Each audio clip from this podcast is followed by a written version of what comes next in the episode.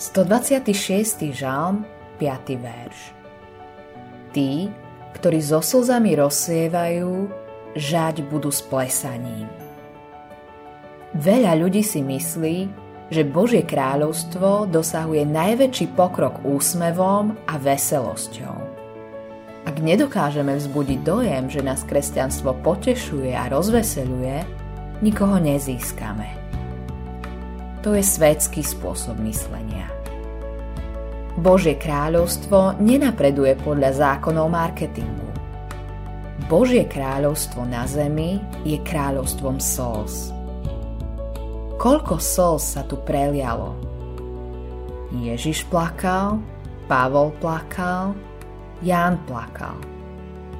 A nespočetné množstvo kresťanov robilo to isté.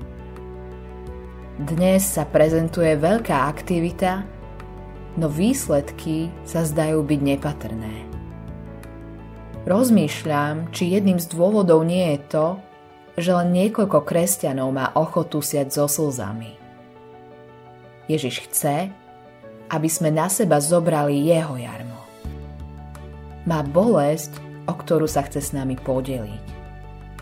Trápi sa kvôli všetkým nezachráneným chce, aby bolo pre teba neznesiteľné, že tí ľudia zahynú. Robí to preto, že je to neznesiteľné pre neho. Jeho láska k strateným ho priviedla na Golgotu a dovtedy ho poháňa až do posledných končín zeme. Ježiš ide s tými, ktorí sa neuspokoja, kým existujú národy, ktoré nepočuli evanílium ale pôda je tvrdá. Nie mnohí príjmu Ježiša. Pokušenie vzdať sa je veľké. No pokiaľ je nádej, láska nedokáže odpísať nikoho. Počujte všetci, ktorí ste v pokušení vzdať to. Tí, ktorí rozsievajú so slzami, žať budú s plesaním. Boh vidí tvoje slzy a ubezpečuje ťa vo svojom slove. Žať budeš s plesaním. V Božom kráľovstve sa prelieva veľa slz.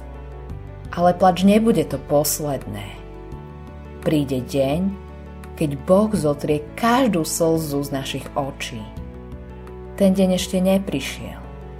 Ešte zúri boj medzi životom a smrťou, svetlom a tmou, Bohom a Satanom. Každý kresťan je zapojený do tohto boja. Nerad sa s telom a krvou. Existuje len jedna cesta a to vpred. Máš jednu ruku na pluhu a druhou si utieraš slzy. Čoskoro príde deň, keď Boh zotrie tvoje slzy. A vtedy budeš v nebi. Autorom tohto zamyslenia je Hans Erik Nissen.